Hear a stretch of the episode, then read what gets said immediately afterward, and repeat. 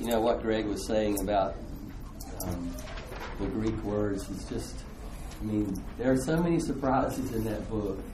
If uh, if you can find the time to study and uh, wait on God for revelation and stuff, and I mean, I am, I am, but He is so much more than that as well. And today, um, I can testify that He could say, I am the best storyteller there has ever been.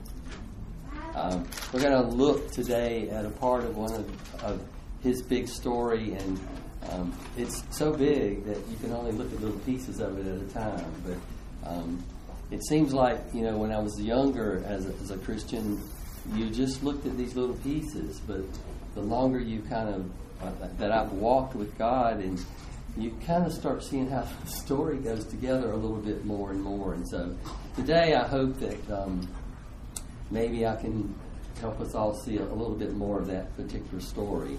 Um, the invitation, the Thanksgiving invitation, Mary has already alluded to that a little bit, but the Thanksgiving invitation this year and really every day is one that Jesus gave. Um, he said this if anyone is thirsty, let him come to me and drink. It's a simple invitation. If anyone is thirsty, let him come to me and drink.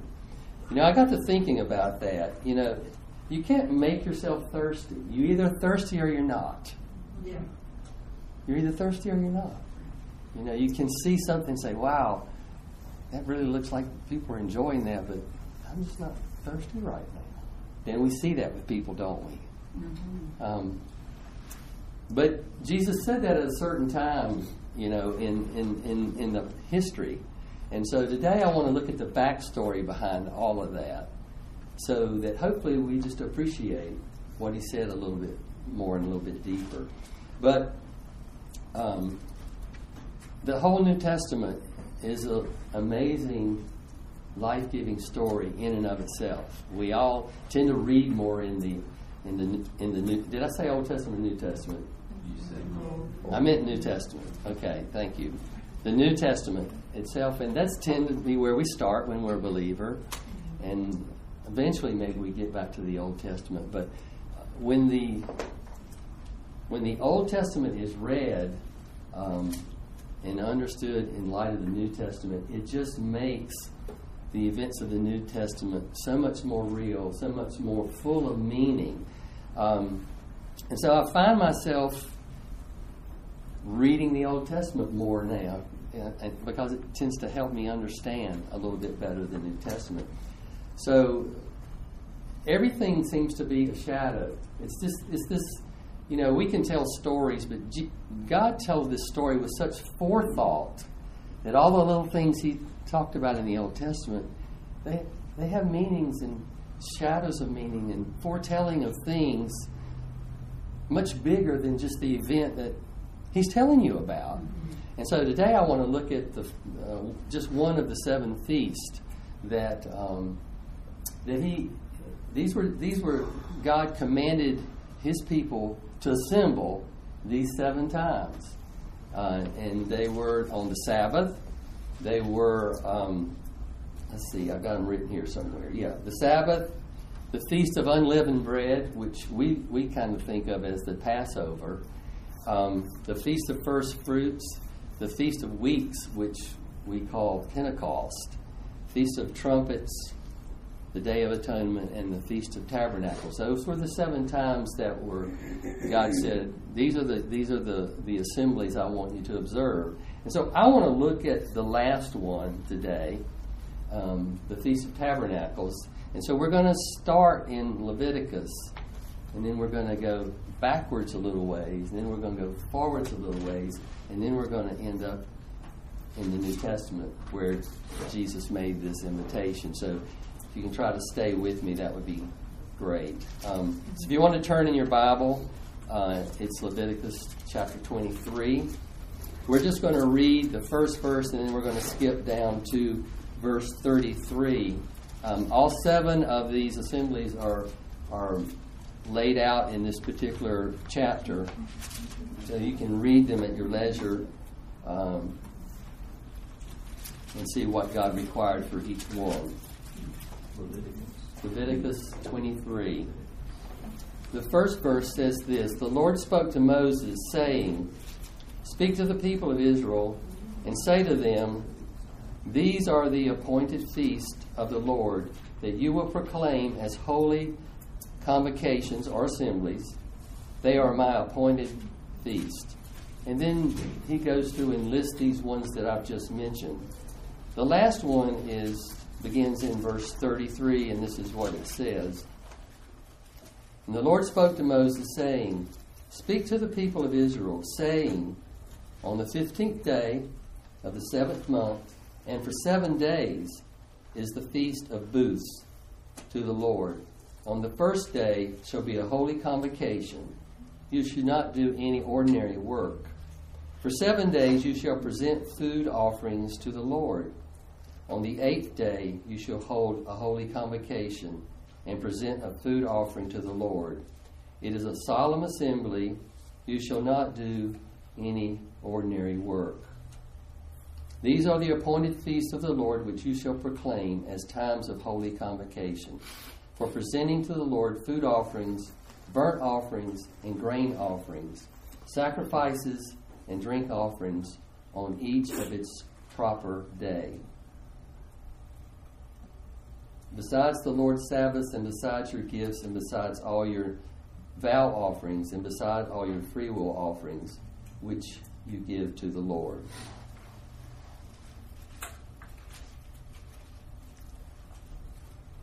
On the fifteenth day of the seventh month, I'm going to keep reading here.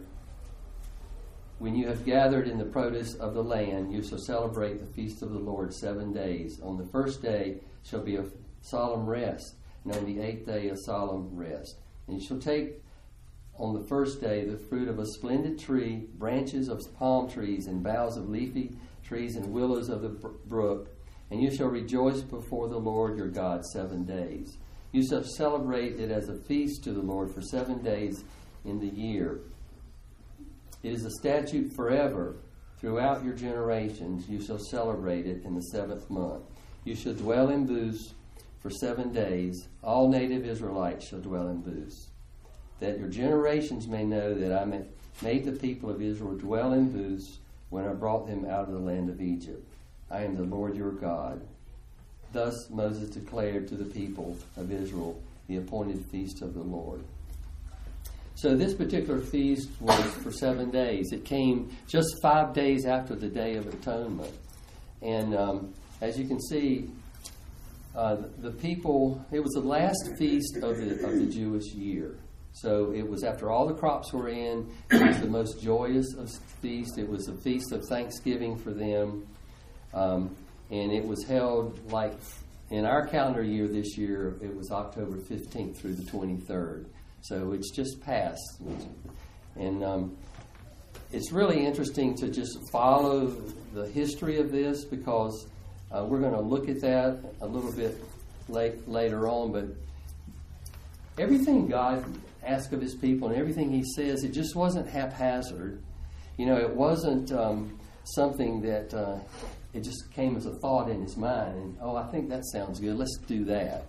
Everything had a reason, um, and so my question is like, what is this particular? Why, why this feast? What was this one all about? Um, and that question is kind of answered in verse 43. It's celebrated for this reason that your generations may know that I made the people of Israel dwell in booths when I brought them out of the land of Egypt. I am the Lord your God. So, what's the point of knowing that? I mean, for people that just want just want to know what information is. Well, can you tell me why why the, the Feast of Tabernacles or Feast of Booths, as it was called at that particular time? So, what's the answer? Well, it's so we'd know that those gener- that all the generations would know that He made the people dwell in tents in booths. That's it. But it's got to be deeper than that, right? I mean, that's just a, that's just an A, B, C, or D answer. You know, and this was something that if it was on a test, it'd need to be a discussion question. Um, and so I got to thinking about this. So what's the point of knowing that? You know, Well, after the tribes, they lived in, in Egypt for 400 years. I think by, by that time they lived in permanent dwellings. Hmm. And so here they, God delivers these people. And for 40 years, they wander around in the desert and live in tents. Well, it's interesting because God promised them an inheritance, a land, a land called Canaan, which is called the Promised Land because it was a promise. And um, these were the these were the heirs of the promise, but they hadn't inherited it yet. They stayed in they stayed in the wilderness those forty years. Now, once a year they were supposed to do this as a reminder the thing is, um, God, in this story that He told, was trying to tie them back to learn the faith of Abraham. Abraham was a sojourner. Boy, I'm having some competition here, aren't I? well, if we could understand what they're saying, it might be a better message. Who knows? You know? um, it's all right, kids. this too will pass. She called it a fun day. That's right. Sounds like it's fun for her right you might have to edit this particular message here. It's every time they pop a balloon. Mm-hmm. Oh, okay. They start. They get scared. Okay, makes sense. Anyway, so um, Abraham was a sojourner, just like these people. That's kind of the theme. We're, we're looking at two things. We're looking at the theme of being a sojourner and, and the place of water in, in living before the Lord. And so um, Abraham was the same thing. He was told to leave his country and his relatives and go to a place that he'd be shown.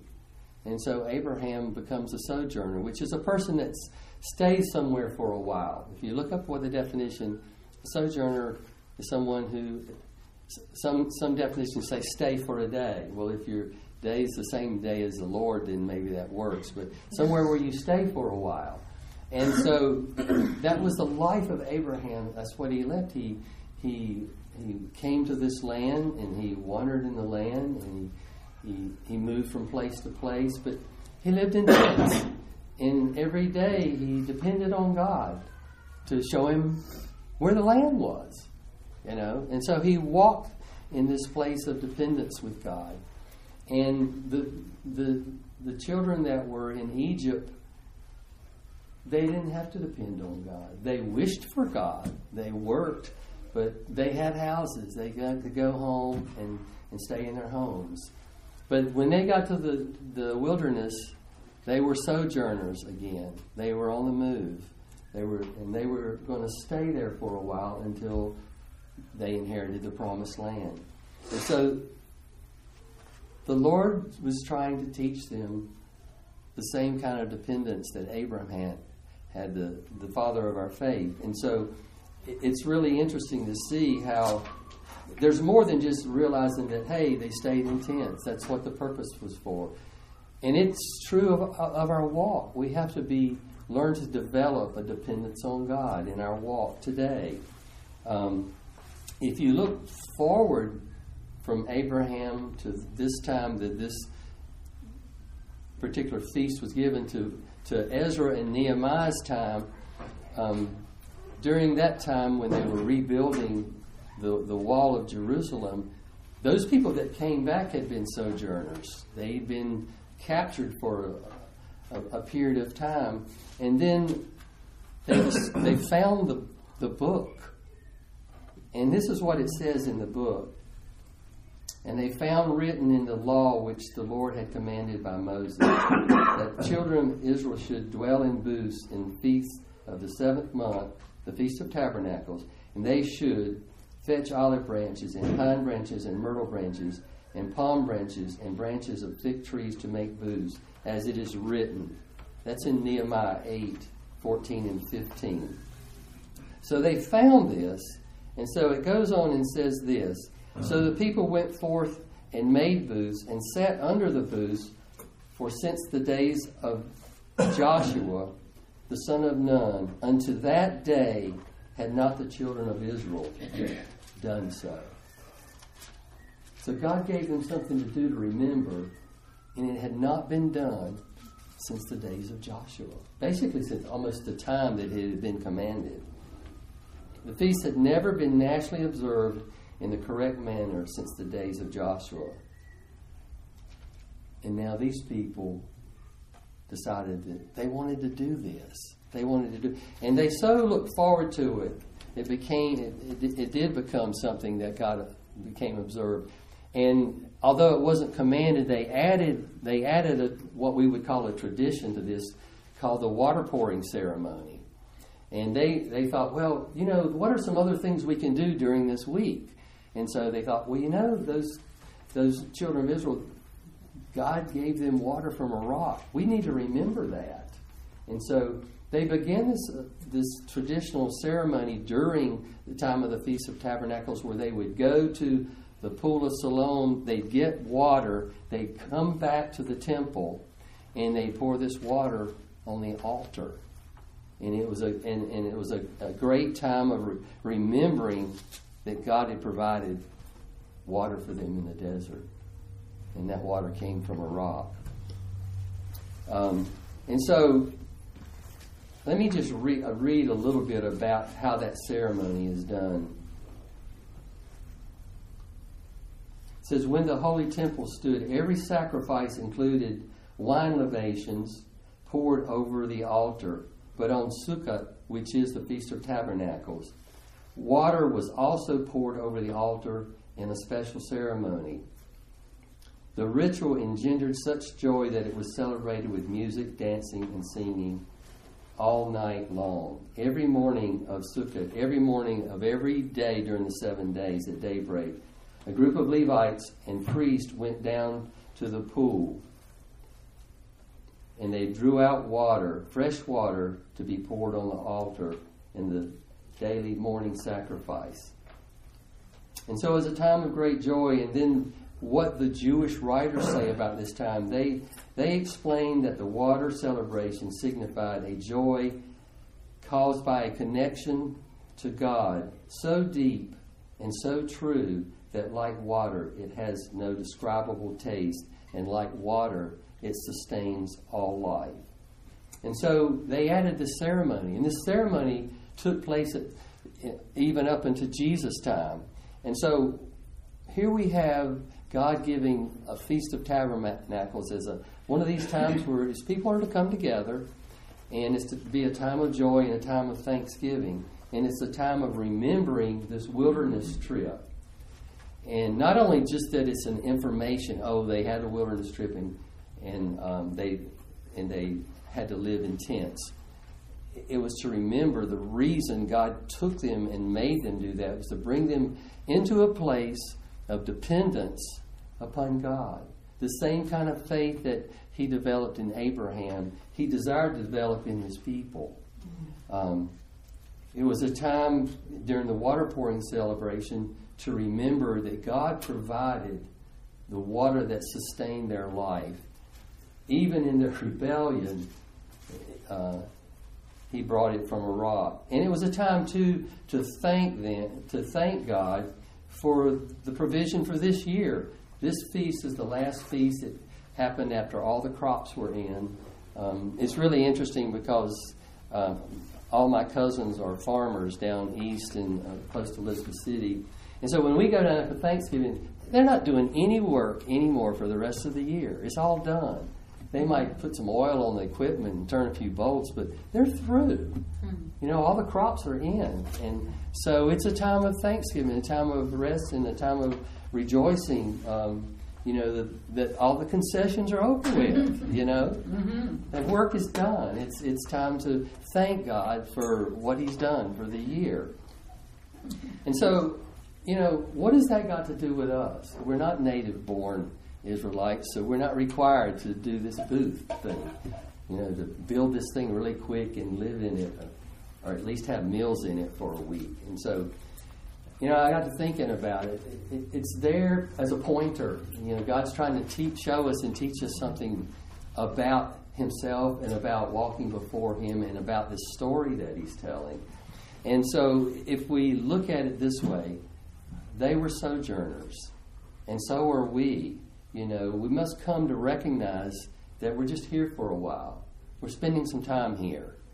Um, and that our citizenship and our inheritance is in another place. You know, it's been promised. that You've all got something within you that bear witnesses of that promise, but we haven't received it yet. We've received a, we've received the promise of it. You know, we're heirs but not inherit, inheritors yet, and we're dependent upon God's grace here. These are the things we should know about it. And believe it or not, we do live in booths. We live in a tent, and this is a this is a, a Moffat translation of something that Peter said. But when he was getting old and he knew his time was coming, in Second Peter um, 1, 13 and 14, it says this I know my tent must be folded up very soon, as indeed our Lord Jesus Christ has shown me.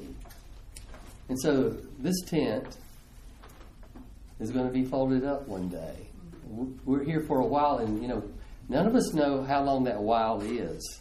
You know, and all of it, all of us in our life, we've been and we've stayed a, a while in different places. Maybe a few of you have lived in the same place all your life, but most of us haven't. And um, Second Corinthians five one says this: For we know that if the tent that is our earthly home is destroyed, we have a building from God, a house, not a tent, a house, not made with hands, eternal in the heavens. So we need to recognize that. You know, we, we're kind of just living out the same thing now in a sense, you know. And then there's the, the, the, the thing that was a tradition that that's the amazing thing about God. He his opportunity and he always says things at the right time. So, this water that gives life, this ceremony that God instituted as tradition and, and, and moved forward until the time of Jesus, um, what, what is it that um, happened? If you read John 7, if you go to John 7 and you look at the verses 37 through 39, um, the setting for that is the is the Feast of Tabernacles. It's the Feast of Tabernacles. They're all assembled together. Every day they they they do what they're supposed to do. Every morning they have this water drawing ceremony, and then we read this in, in verse 37, John 7 37. On the last day of the feast, the great day, Jesus stood up and cried out, If anyone thirst, let him come to me and drink.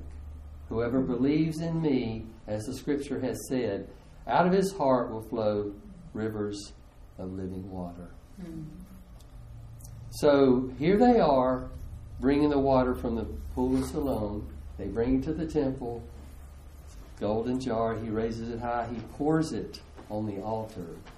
And many commentators think that's when Jesus stood up and said this. We don't know exactly when it is, but I know God is a God of perfect timing. Mm-hmm. And He would say what needs to be said to get the most impact out of it. Yeah. Now, an argument went on after this. It's like it went over their heads just like everything goes over our heads, it seems like the first time you know we walk through it or, or, or we're told about it. But Jesus stood up and declared this at this very time. It's really interesting to read this stuff uh, and just appreciate. Um, uh, one of the one of the things that I read said that on the altar there were two holes in the altar, one for the wine, and one for one that one special smaller hole for this water that was used just during this, this particular ceremony.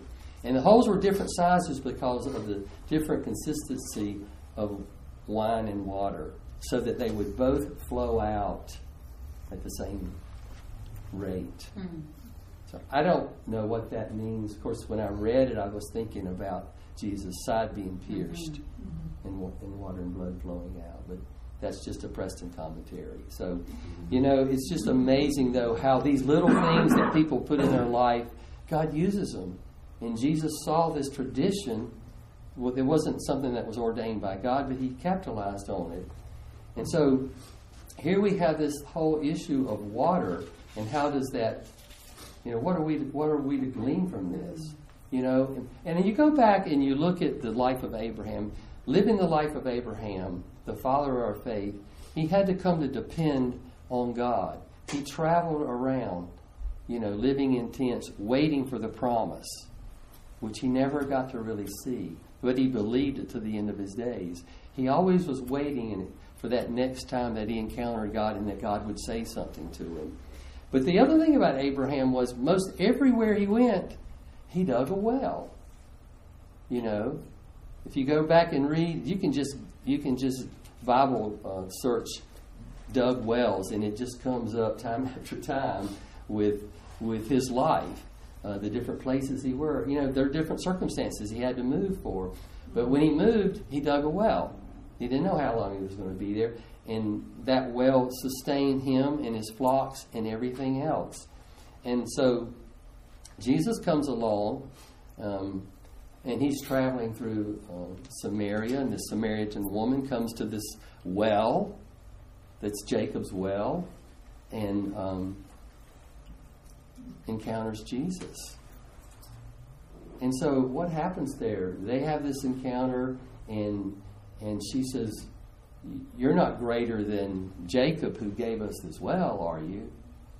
And Jesus said, Well, the, the well of, that I draw from, you'll never thirst from again. You'll never thirst from again. You know, of course, we know, you know, she went and told everyone, but uh, that's, and where is that well now for you and me?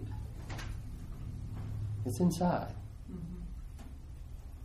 We, we've got a deposit. We've got a well that goes with us now instead of us having to dig it or anything. And so it's really interesting that um, here we have a well from which flows living water, water that will sustain us. Um, the interesting thing about it is, is sometimes the flow gets stopped up, doesn't it? And we have to be careful. We have to we have to learn to see all of God's goodness in His things that He provides and the warnings that He gives. And because in, in Jeremiah it tells us, Jeremiah warns those people. He says, "You've forsaken me, the fountain of living waters. You've forsaken me, the fountain of living waters, and hewed out cisterns for yourselves, broken cisterns." that hold no water. And so, yes, there's a well within, but there's something that we have to do to guard it, to keep it from getting plugged up. And um, and you know when it does, that's when we get thirsty. Hopefully, we know where to go. You know, we look to other things to satisfy us. When when we have to go to the the fount, the fountainhead, the source. The well is within, but the source is not us. And I think sometimes, you know, we kind of forget that. And so the, the, the message that I really and want to walk through Thanksgiving with for me this year is learning to stay thirsty, but at the same time content. Because it says, Jesus says, you'll never thirst. But yet we do thirst, don't we? Mm-hmm. Because we stray away from the, well, the, the, the source of the well. You know, and there's another thing that makes us thirsty, is you know if you're if you're pouring out, if, ministry, you know, if we're giving to people, if we're giving time, love, care, an ear for understanding, or whatever it is, um, that's a faith move. That there's enough for us and enough for other people. Mm-hmm. You know, and so it's a step of faith. Can I can I can I invest this? Can I do this, or is is it going to deplete me? Mm-hmm. and if I get depleted, is something going to fill me back up? And I don't know about you, but I found I always get filled back up mm-hmm. when I go back to the source. That's right. And so I just I just encourage you, you know, mm-hmm. It seems to me there's this this tension between staying thirsty um, because you're giving out and being content because you're receiving from God. And and I think that's that's Jesus' invitation, you know. If you're thirsty, come to me. Come to me. I'll fill you up. And and so we have to pattern our life like Jesus. He went away to a lonely place. He ebbed and flowed from spending time with the Father and then engaging the world. Spending time with the Father and engaging the world. And so uh, we all know this. Doesn't it doesn't hurt for us to hear it again and again. So the Lord be with us as we go through this time and uh, just to encourage you to stay thirsty. Mary.